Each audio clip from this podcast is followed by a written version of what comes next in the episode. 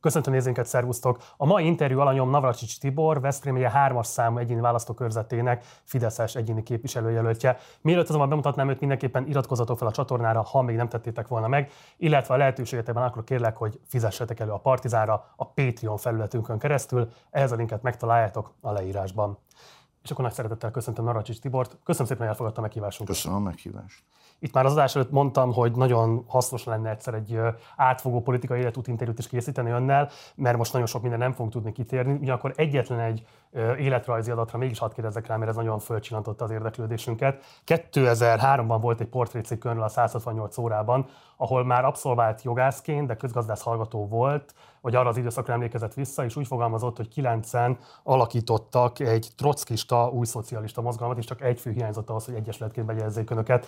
Mi volt a fordulatokkal, hogy később egyébként konzervatív politikus lett? Ez szerintem az a cikk lehetett, amiben azt is írták, hogy az elmaradhatatlan fekete csokornyakkendőben jelennek meg állandóan. Ez egy súlyos tévinformációkkal teli cikk volt. Ez a része nem szükségszerűen volt, nem voltunk így, hogy megalakítsuk a, a trockista szervezetet. A tény az volt, hogy 89-ben a negyedik internacionálé, a trockista negyedik internacionálé francia szervezetének magyar tagjai többször előfordultak Budapesten, Nagy Balázs nevű, Etjen Balázs, uh-huh. bocsánat, Etjen Nagy ö, nevű ö, ember ö, vezetésével, és ők, ővelük többször találkoztam, illetve tolmácsoltam nekik a franciáknak angolul, és ők hívtak fel engem, hogy lépjek be a trockista pártba, nem léptem be a trockista pártba, és így voltam én a hiányzó tizedik ahhoz állítólag, hogy megalakuljon a párt.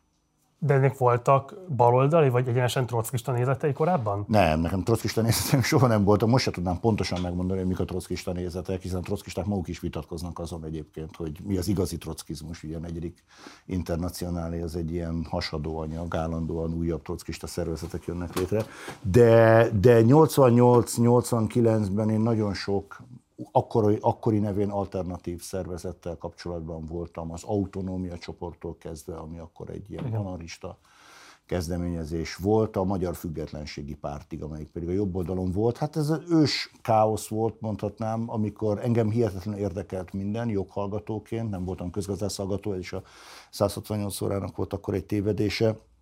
Akkoriban a, a Népligetben, a Jurta Színházban volt minden hétvégén gyakorlatilag ilyen politikai performance, ma már azt mondanám, én rendszeresen ott voltam, és ott a transnacionális radikális párttól kezdve a, mondom, a függetlenségi párton keresztül az autonómia csoportig mindenkinek a, a most már konszolidált pártok rendezvényein is részt vettem, és nagyon sok emberrel voltam kapcsolatban hát politika történeti szempontból mindenképpen egy csodálatos korszak. Remélem, hogy egyszer majd elfogadja a meghívásunkat egy életút interjút, és akkor ott erről majd jövőben fogunk beszélni, de most aktuál politikáról Igen. kell beszélnünk a kampány finisében. 12 éve van az Orbán kormány hatalmon, egy ötös skálán hogyan értékelni ezt a kormányzati teljesítményt, ha tizedes pontossága is lehet osztályzatot adni?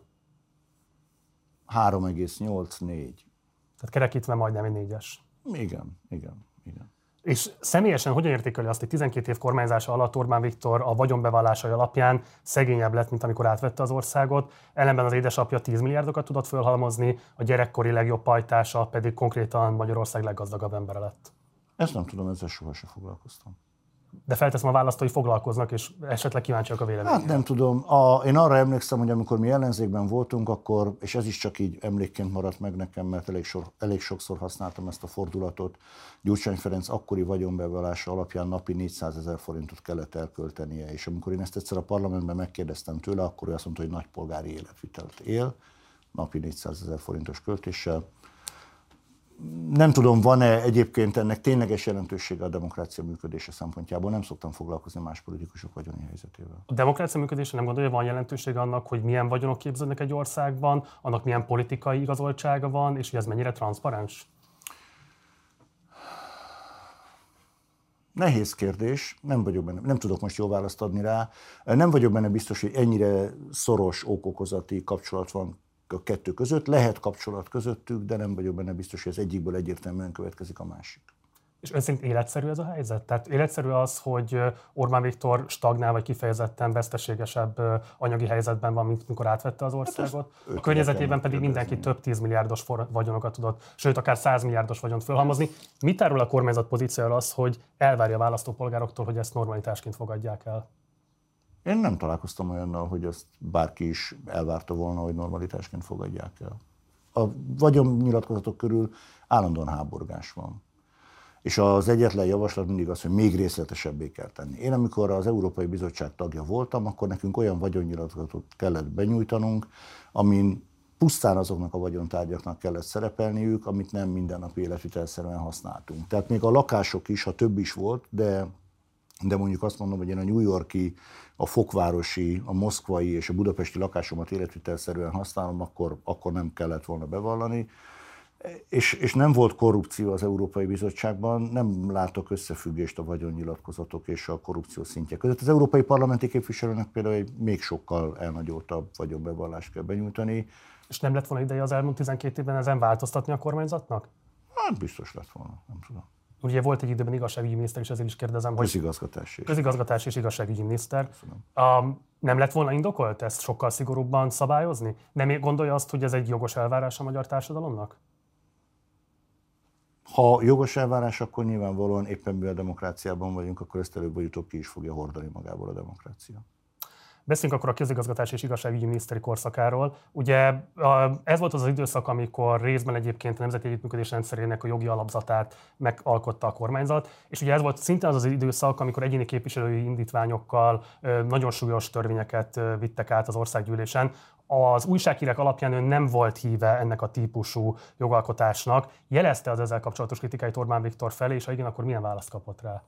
Természetesen. Én mindig úgy szoktam kifelé kritikát mondani, hogy előtte befelé jelzem. Tehát nem az a fajta ember vagyok, aki nem megyek el a találkozóra, majd tartok egy sajtótájékoztatót, és elmondom, uh-huh. hogy tehát igen, természetesen jeleztem. Akkoriban az volt a magyarázat, hogy rendkívüli időket élünk, nagyon-nagyon kevés idő van törvényalkotásra az egyéni képviselőindítványok gyorsabban mennek át, mivel nem kell tárcaközi egyeztetésre, társadalmi konzultációra és a többire vinni, ezért gyorsabban mennek át a törvényalkotás csatornái, mint az intézményi, a kormány hivatalos törvényjavaslatai. Én ettől függetlenül nem szerettem ezt, meg nem értettem egyet vele, de együtt tudtam vele élni.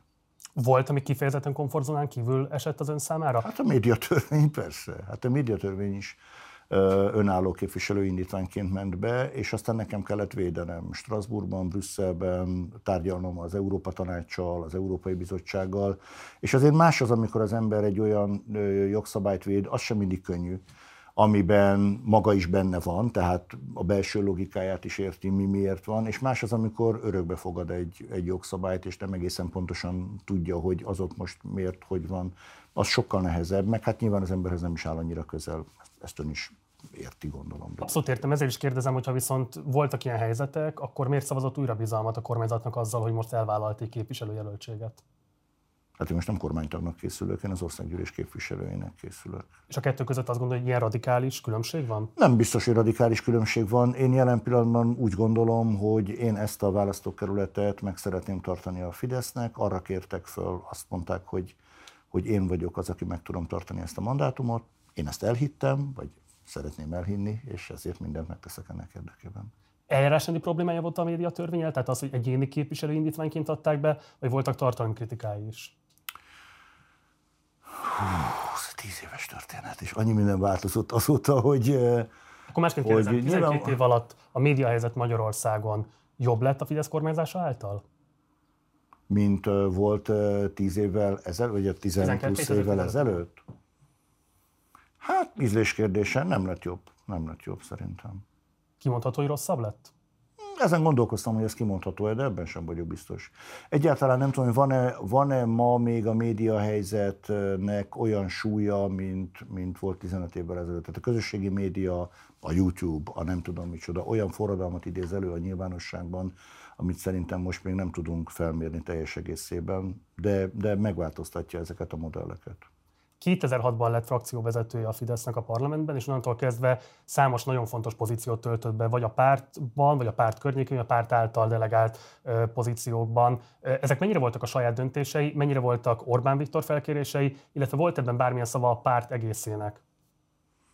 A párt egész ez a 38 ezer pártagot jelenti? A vezetést, a testületeket, akik aha, formálisan elviek döntenek. Hát általában ezek mögött elnökségi döntések vannak. Azért mivel nem mind, ezeken az elnökségi döntéseken én mondjuk nem voltam jelen, ezért nem tudom, hogy ott mennyire, milyen viták voltak.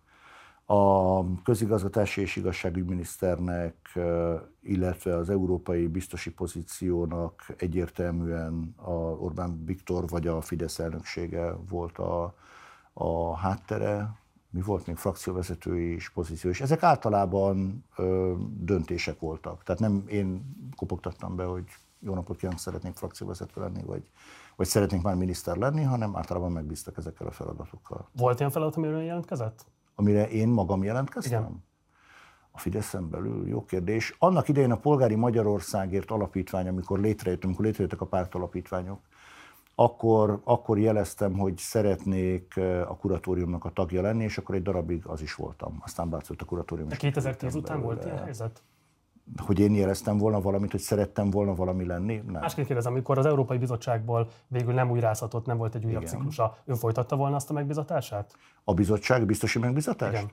Ez attól függ, hogy milyen feladat. Erről volt szó akkor is, korábban is, és a, a, akkor is azt mondtam, hogy attól függ, hogy milyen feladat, mint ahogy minden feladattal így vagyok. Ha azt mondják, hogy gépipari, nehéz gépipari miniszternek kell lennem, akkor azt mondanám, hogy köszönöm szépen nem. De azt mondanák, hogy XY miniszternek, most ezt azért nem mert akkor holnap már ez lesz a hír, hogy is bejelentett, hogy milyen miniszter akar lenni, akkor azt mondanám, hogy igen, lehet. Ugyanez volt a biztosnál is, hogyha azt mondják, hogy nem tudom én a, a versenypolitikáért felelős biztos legyek, akkor azt mondom, hogy köszönöm, ez nem értek, de hogyha mondjuk a kutatás és innovációért felelős, akkor lehet, hogy azt mondtam volna, hogy igen top politikus számára a Fideszben létezik az a helyzet, hogy kilép a NER-ből? Tehát létezik az a helyzet, hogy megköszöni az eddigi lehetőségeket, veszi a kalapját, a kabátját, és nemet mond Orbán Viktornak? Persze. Miért én most benne vagyok a NER-ben? Ön szerint nincs benne a NER-ben? Hát mit jelent a NER? Hogy, Ön hogy fogjuk fel? Hát, amit önök, önök időnként azt mondják, hogy ez NER. Van NER mellény, vannak a nernyikok, vagy kicsodák, van valamilyen. Tehát vannak ilyen igésített formái, meg nem tudom. Én ezeket olvasom hírfogyasztóként, de én nem tudom pontosan, hát a jelzőszerkezetet hogy önök mit értenek. Meg a Nemzeti Együttműködés rendszere. A Nemzeti Együttműködés rendszere, igen, ezt használja, a, a, vagy használta, nem tudom, még most még használják-e, kormányzati politikusok. Én nem tudom, hogy ebbe kitartozik bele és ki nem. Számomra ez inkább egy ilyen gazdasági a politika és gazdaság határvidékét jelenti, vagy egy gazdasági szférát jelenti, ilyen értelemben én sosem voltam a része. Volt olyan felkérés vala az elmúlt 12 év, amire nemet mondott Orbán Viktornak? Igen. Volt. Több is. Kormányzati funkció? Ezek között volt kormányzati funkció és politikai funkció is, igen. Tehát, hogyha az ön saját döntése volt az, hogy 2018 után kormányzati szerepet nem töltött be? 18, 19 után. Vagy 19 után. 19-ig voltam biztos. Hát nem, akkor, akkor nem volt kormányzati felkérés. Tehát amikor hazajöttem Brüsszelből, akkor a kormány biztosi felkérés volt, azt elfogadtam. Vala volt olyan, hogy szeretett volna jobban eltávolodni a frontvonaltól, és ezt jelezte Orbán Viktor felé? Olyan nehezeket kérdez, hogy félek, hogy ez rövidítő, ez tényleg kevés lesz ez. Tehát, hogy olyan, hogy, hogy, hogy kaptam volna valamilyen megbízást, de azt mondom, hogy köszönöm szépen, ezt inkább nem, mert vissza akarok vonulni? Vagy például valamilyen megbízatásnak a lejárta után azt jelezte volna, hogy köszönöm szépen, vissza szeretnék menni a tudományos pályára. Olyan nem volt. Olyan volt, hogy azt gondoltam, hogy innen most már én tendenciózusan, szépen lassan visszamegyek a tudományos pályára. Ez pont 19 decemberre után volt, amikor úgy gondoltam, hogy van ez az Európa Kulturális Fővárosa kormánybiztosi feladat, és amellett szépen az ELTE, az NKE, meg a Pannon Egyetem az pont elegendő elfoglaltságot ad, és megyek vissza a kutató létbe. És ön szerint ezek a pozíciók, amiket birtokol, ezek abszolút függetlenek a Nemzeti Együttműködés rendszerétől, nem pedig részei annak? Én nem, nem azt mondtam, hogy függetlenek attól, tehát távol álljon tőlem, hogy mondjuk egy, nem tudom, egy... Csak én nem gondolom, hogy ez, tehát a, a Kultúra, Európa Kulturális Fővárosa projekt az szerintem nem része a nemzeti együttműködés rendszerének, ahogy én látom, ahogyan definiálják a politikai életben. De lehet, hogy az, csak én sose gondolkoztam azon, hogy én része vagyok olyan nemzeti együttműködés rendszerének, vagy nem. Térjünk át a háború kérdésére. Ki indította Ukrajna ellen az orosz katonai offenzívát? Hát én nem, az biztos. Milyen értelemben ki? Hát az oroszok most mondja, hogy az orosz katonai offenzívát. És ki annak a politikai vezetője, aki ezt elrendelte? Hát az orosz elnök, nem? Vagy nem tudom, arra azt hogy mondjam ki Putyin nevét, vagy mi? Kimondható? Hát de miért nem neki mondható? Nem mondta ki eddig.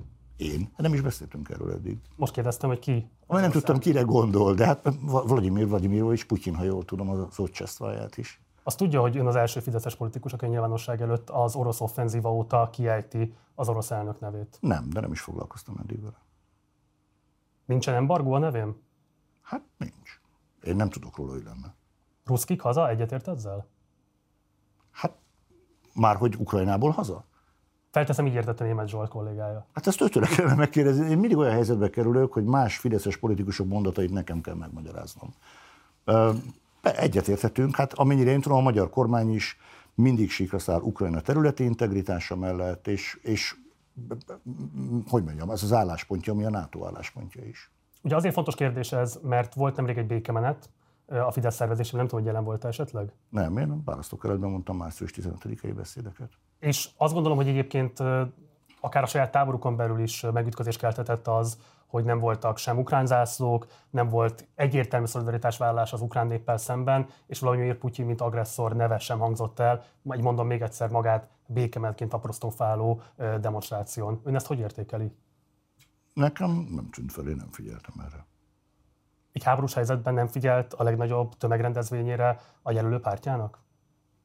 Hát nem, nem, nem. Hát nem néztem, hogy milyen zászló, nem tudom megmondani. hogy most megkérdeztem, hogy milyen zászlók voltak a békebeneten, nem tudom megmondani. Ön összességében kielégítőnek tartja a kormányzati kommunikációt és cselekvést a háború összefüggésben? Összességében igen. Választópolgáraim is, ahogy látom a különböző rendezvényeken, amikor előkerül a háború kérdése, akkor én nem találkoztam kritikai megnyilvánulással azzal kapcsolatban, hogyan a kormány viselkedik ebben a helyzetben. Van központi tiltás Vladimir Putyin nevének használatával kapcsolatban a Fidesz Nem, az én tapasztalatom az, hogy kívülről nézve sokkal sokkal rigorózusabbnak tűnik a Fidesz kommunikációs gépezete, mint amit én tapasztalok. Én nekem még soha nem mondtam meg senki hogy mit mondhatok, hogy hova mehetek, hogy hova nem mehetek. Ezek mind az én személyes döntéseim. Még soha nem szólt bele senki, hogy, hogy milyen véleményem van. Visszajelzték egy 2010. február 22-i parlamenti felszólását, amelyet Bajnai Gordonhoz intézett. Ebben rendkívül meggyőzően ostorozta a kormányzati teljesítményt, többek között például azzal, hogy 2003 tól 2007-ig az egyfőre jutó GDP az EU átlagához képest 63,2%-ról 62,5%-ra csökkent, tehát 0,7 pontos volt ez a csökkenés. Na most ez az érték, ez az egyfőre jutó GDP az EU átlagához viszonyítva ma 46,8%. Ezt a csökkenést, tehát a 62-ről 46,8-ra való csökkenést, ezt hogyan értékeli? Hát ezt Egyrészt nem tudom, én ezt nem láttam ezt az adatot, meg szívesen elolvasnám ennek a, a hátterét is, mert amit viszont én láttam, az a regionális felzárkózás, ott, ott az, e a magyarországi régiók, ha kismértékben is, de az elmúlt időszakban zárkóztak fel az Európai Uniós átlaghoz. Másrészt pedig azért itt volt két év koronavírus járvány, és most pedig éppen egy háborúban vagyunk. De egy 12 éves teljesítményről beszélünk most azért alapvetően. Hát ennek a 12 éves teljesítménynek az utolsó három évet, ezt erősen befolyásolták ezek a körülmények. Ilyen nem volt a bajnai korszakban. Hát ott azért volt egy pénzügyi világgazdasági válság 2000 Amit ma, amiben Magyarország volt a legsúlyosabb áldozata. Itt pedig azt láthatjuk, hogy a koronavírus járványnál is, és a háborúnál is a magyar gazdaság egyelőre még elég jól tartja magát. Az elmúlt 12 évben az ön megítélése szerint Magyarország ki tudta használni a világgazdasági prosperitásból, illetve az unión belüli pozíciójából adódó összes gazdasági előnyt, vagy legalábbis azoknak a döntő többségét? Nem tudom, nem tudom, nem vagyok világgazdasági szakember, sőt, közgazdászhallgató sem voltam, én egy egyszerű mezei jogász vagyok, és politológus, de úgy gondolom, hogy ma az emberek nagy többségének az a véleménye, hogy az elmúlt 12 évben, ha apránként is, ha sok-sok megbicsaklással, de mégis egy arapodás útján van Magyarország, eltérően az azt megelőző 20 évvel, amikor, amikor inkább csak búdácsolt. Április 3-án lesz egy népszavazás is. Um, ezért fontos kérdés, hogy az önmegítélése szerint a pedofília szexuális orientációnak minősül-e? Pedofília nem minősül szexuális orientációnak szerint. Devianciának minősül? Hát a bűncselekménynek minősül, amennyiben ez a büntető törvénykönyvben megfogalmazott törvényi tényállást meríti ki. Az önmegítélése szerint a nem heteroszexuális emberek hasonló veszélyt jelentenek a társadalomra, mint a pedofil emberek. Sosem gondolkoztam ezen. És nem is akarok most állást foglalni ez ügyben.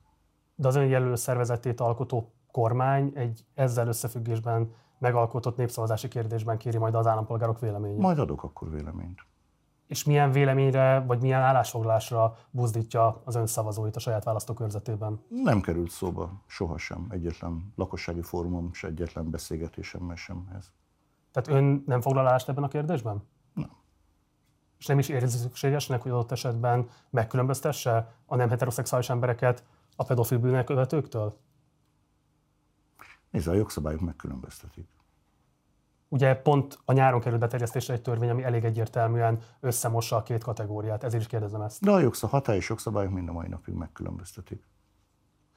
Ugye volt egy interjú önnel, amelyben úgy nyilatkozott, hogy Donát Annával is leült vitázni, és adott esetben nem zárkozik el attól, hogy Veszprém megye hármas ellenzéki képviselőjelöltjével Rig Lajossal is leüljön vitázni. Ha a Partizán szervezne egy ilyen vitát, azon vállalná a részvételt. Hát beszéltünk már erről, időpontot nem tudtunk egyeztetni, persze elvi kifogásom nincs ezen. Tehát, hogy elviekben nyitott egy ilyen vitára. Igen. Összességében fontosnak tartja a vitát? Úgy általában vita fontos, vannak helyzetek, amikor teljesen fölösleges, vannak helyzetek, amikor hasznos lehet. Úgy összességében persze fontos, de, de nem tartom egy minden helyzetben mindig tökéletes eszköznek. Mikor nem tökéletes, vagy mikor nem hasznos? Például az emberek nem akarnak megegyezni. De egy vitának szükség szerint a megegyezést kell szolgálnia? Szerintem jó, ha megegyezés szolgál. Én azt voltam miniszterként, amikor a korrupció ellenes kerekasztalt létrehoztuk, és meghívtam különböző civil szervezeteket, olyanokat is, akik nem első pillantásra szimpatizáltak a kormány politikájával, viszont erre nem mondhattak nemet. Utána láttam ennek a korrupciós kerekasztal működésének, hogy, hogy hogyan szenvednek azok a civil szervezetek, és hogyan keresik az indokot, hogy kiléphessenek belőle. Ilyen értelemben ezekben az esetekben valójában nincs értelme a vitáknak de választott képviselők között, vagy akik arra aspirálnak, hogy megválasszák őket, szükségesnek tartaná a vitát? Hát általánosabban nem tudom mondani. Persze jó, ha van vita, de van olyan, amikor, amikor nincs értelme vitának. Hogyha van egy 80%-os támogatottságú ember, meg egy 2%-os támogatottságú ember, akkor nem biztos, hogy annak a vitának túl sok értelme. Akkor is jó lehet egy baráti körben, attól függ. De így általában nem tudom azt mondani, hogy egyértelműen jó a vita, vagy rossz a vita. Van, amikor jó a vita, van, amikor nem jó a vita. Ugye a miniszterelnök jelöltek között, ha most a két legesélyesebbet nézzük, akkor nincsen ilyen radikális különbség, mint amit az előbb leírt. Ez is kérdezem öntől, hogy ön szerint mit mond el a magyar demokrácia állapotáról, hogy 16 éve most már nem történt vita miniszterelnök jelöltek között? Semmit, mert csomó országban nincsenek miniszterelnök jelöltek között viták. Tud mondani egy olyan Európai Uniós tagállamot, ahol szintén nincsen 16 éve vita miniszterelnök Olyat is tudok mondani, ahol nincsenek miniszterelnök jelöltek, hanem a legfőbb listavezetők vannak és kész. A legfőbb választott tisztviselők között. Hát most nem, nem tudom, Svédországban van-e például miniszterelnök jelölti vita, nem néztem utána. Tehát ön szerint ennek nincsen demokrácia deficitet okozó hatása? Szerintem az biztos nincsen. Jó. Egy picit személyesebb kérdésem is van önhöz, remélem, hogy nem haragszik meg érted, de nyugodtan skippelhet is, ha azt gondolja, hogy nem tartozik ide. De meg kell osztanom önnel. Édesapámmal 2007 vagy 8-ban sétáltunk az egyetem téren, és akkor egy pillanatra megállított engem, és előre mutatott, és azt mondta, hogy ott megy az ellenzék lelkiismerete. Őre mutatott, hogy éppen haladt át a téren mit gondol azokról a választópolgárokról, akik 2010 előtt, és itt most alapvetően a polgári Magyarország iránt elkötelezett Fideszes szavazókra gondolok, tehát azokról a szavazókról, akik kifejezetten elkötelezettei voltak a Fidesznek, szerették volna a kormányváltást, de a 2010 óta tapasztaltak miatt radikálisan kiábrándultak a pártból, adott esetben is pártoltak már tőle. Ez alapvetően arról szól, hogy volt egy olyan típusú, túlzottan naív politika felfogás a polgári Magyarország ideája irányába, ebből ezekben a nem tudom, értelmiségi rétegben, és ez az ő naivitásukat minősíti, és jobban nem tudom, tisztában kéne lenni a politikai realitásokkal, vagy a reálpolitika természetével, vagy azért van kritikája saját maguk felé is, és azt gondolja, hogy önök is tettek azért, hogy ez a szavazói réteg mostanra elpártolt önöktől. Persze, persze. Hát én nagyon sajnálom, hogyha ha valaki a 2010 utáni politikát látva kiábrándult, úgy érezte, hogy már ővele nem vagyunk kapcsolatban, őt nem képviseljük, hogy őt nem szólítjuk meg. Ezt többször el is mondtam. Én azt nagyon fontosnak tartanám ezekhez az emberekhez újra visszafordulni, velük vitatkozni, velük beszélni, kommunikációs helyzetbe kerülni, és lehetőség szerint az ő tudásukat és tapasztalatukat is felhasználni. De azt ön is látja például, hogy mondjuk a március 15-i békemelten az első sorban nem például a Magyar Művészeti Akadémia kiválóságai szerepelnek, nem azok a művészek, alkotó emberek, akik 2010 előtt nagyon fontos legitimációs bázis biztosítottak a Fidesznek, hanem olyan ö, celebritások, most például győzikét lehetne mondani, akiktől hát hadd ne mondjam meg, hogy milyen típusú reakciókat váltottak ki mondjuk a 2010 előtti legfontosabb szavazó rétegükben. Igen, de én említettem, hogy én a választókerületemben voltam március 14-én is, és 15-én is, kb. 8 vagy 10 ünnepségen vettem részt, minőségi, színvonalas műsorokon vettem részt, ne haragudjon, de nem foglal, tehát hogy mondjam, magammal foglalkozom, én nem a Fideszben határozom meg magamat, én magamat határozom meg, aki történetesen a Fideszben politizál. Azért a Fideszben politizálok, mert ha megnézzük a mezőnyt, a politikai mezőnyt, akkor messze a Fidesz az a politikai párt, amely legközelebb áll a világról alkotott nézeteimhez. De ez nem százszázalékos átfedést jelent. Vannak, amiben nem értek egyet. Sok mindenben nem értek. Ha nem száz, akkor hány százalékos? Tizedes... Nyugodt, százados is akár. 65,3. És az már elégséges egy jelölti azonosuláshoz. Igen. Jó. Mit mond a Veszprém 3-as körzet szavazópolgárainak? Miért inkább önt részesítsék előnyben Riglajossal szemben? Egyrészt azért, mert én, én teszek is, nem csak beszélek, és elintézek dolgokat, mint ahogyan elintéztem már most is a választókerületnek dolgokat. Meg tudja ezt nevezni? Hogy miket intéztem el? Hát mondjuk Ajka kap 300 millió forintot a kriptonház felújítására, kapott 400 millió forintot a csónakázótó rendbetételére. Most indult el az Ajkai Kórház felújítása, a Tapolcán csapadékvíz elvezetés rendszer, elvezető rendszer kiépítésére. Lehetne még sorolni. Sok ilyen van, ami az elmúlt fél évben már ez, erre a térségre jött forrásként, és, és szeretnék minél többet segíteni ezeknek az önkormányzatoknak, függetlenül attól, hogy a szocialista vezetésű Ajkáról van szó, a jobbikos vezetésű Tapolcáról, a független polgármesterek által alkotott falvakról, vagy a fideszes vezetésű Sümegről és Badacsonytomajról, mert, eh, mert ez a térséghez kötődöm, és ennek a térségnek szerintem egy erősebb képviseletre van szüksége, és én szeretnék lenni ez erősebb képviselet. Hogy látja meg választási esélyeit? 50-50. Tizedes is lehet? 50,1, 49,9. És hogyan látja Riglajossal szemben, mi az, ami a leginkább megkülönbözteti? Tehát mi az a mondjuk két legfontosabb pont, amit ha ön választanak, meg egész biztosan tud garantálni a következő ciklusban a választópolgárok számára? Mi az a két legfontosabb a személyiségünkben, vagy Nem, a, a nézet a politikában? Egyrészt én, amit mondok, azt megteszem, azt megtartom. Ilyen értelemben a tettek embere vagyok, nem úgy tűnik nyilvánvalóan. Másrészt pedig én szerintem sokkal fajsúlyosabb politikus vagyok a saját pártomban, mint Rigla és a saját pártjában. Azt mondja, hogy fajsúlyos politikus, de közben egy előző válaszában azt mondta, hogy nem tervez kormányzati szerepet vállalni. Ha mégis adott esetben a Fidesz győz a választáson, és Orbán Viktor kormányalakításnál megkeresi önt, nyitott lenne arra, hogy vállaljon kormányzati szerepet? Hát ugyanaz vonatkozik rá, mint amit korábban elmondtam, attól függ, milyen terület, milyen szerep, értek-e hozzá, érdekele, tudok-e hozzátenni a dolgokhoz, vagy pedig úgy érzem, azért elég, elég erős önkritikám van ebből a szempontból, meg tudom ítélni azt, hogyha teljesen fölösleges lennék, akkor nem vállalnám nyilván. De van olyan kormányzati funkció, amit szívesen ellátna? Persze, biztos van, igen. Meg is tudná azt nevezni? Nem. Meg tudnám, de nem akarom. Ha egyetlen kérés lehet Normán Viktorhoz, hogy mitben változtasson a közpolitikáját illetően, akkor mi lenne az az egy szakpolitikai változás, amit nagyon fontosnak tartana azért, hogy ez a 60 5%-os elköteleződés, ez kicsit följebb tornázódjon, mondjuk akár 70%-os is lehessen. A, hát mondjuk én azt nagyon fontosnak tartanám, hogy ma a fejlesztéspolitikában a, a régiók, a területek, a, a térségek sokkal nagyobb hangsúlyt kapjanak, és ne budapesti mérce alapján történjen kizárólag a fejlesztéspolitika kialakítása.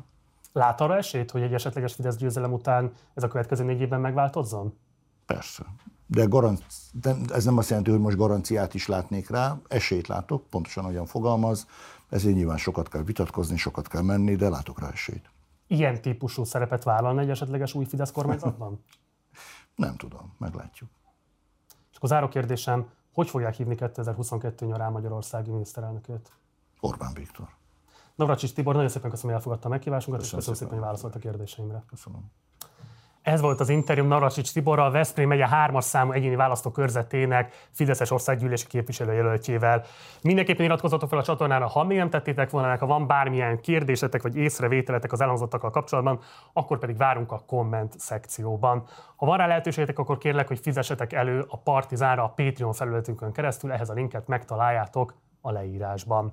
Én Gulyás Márton voltam, munkatársai nevében köszönöm szépen a figyelmeteket, hamarosan találkozunk, addig is, ciao.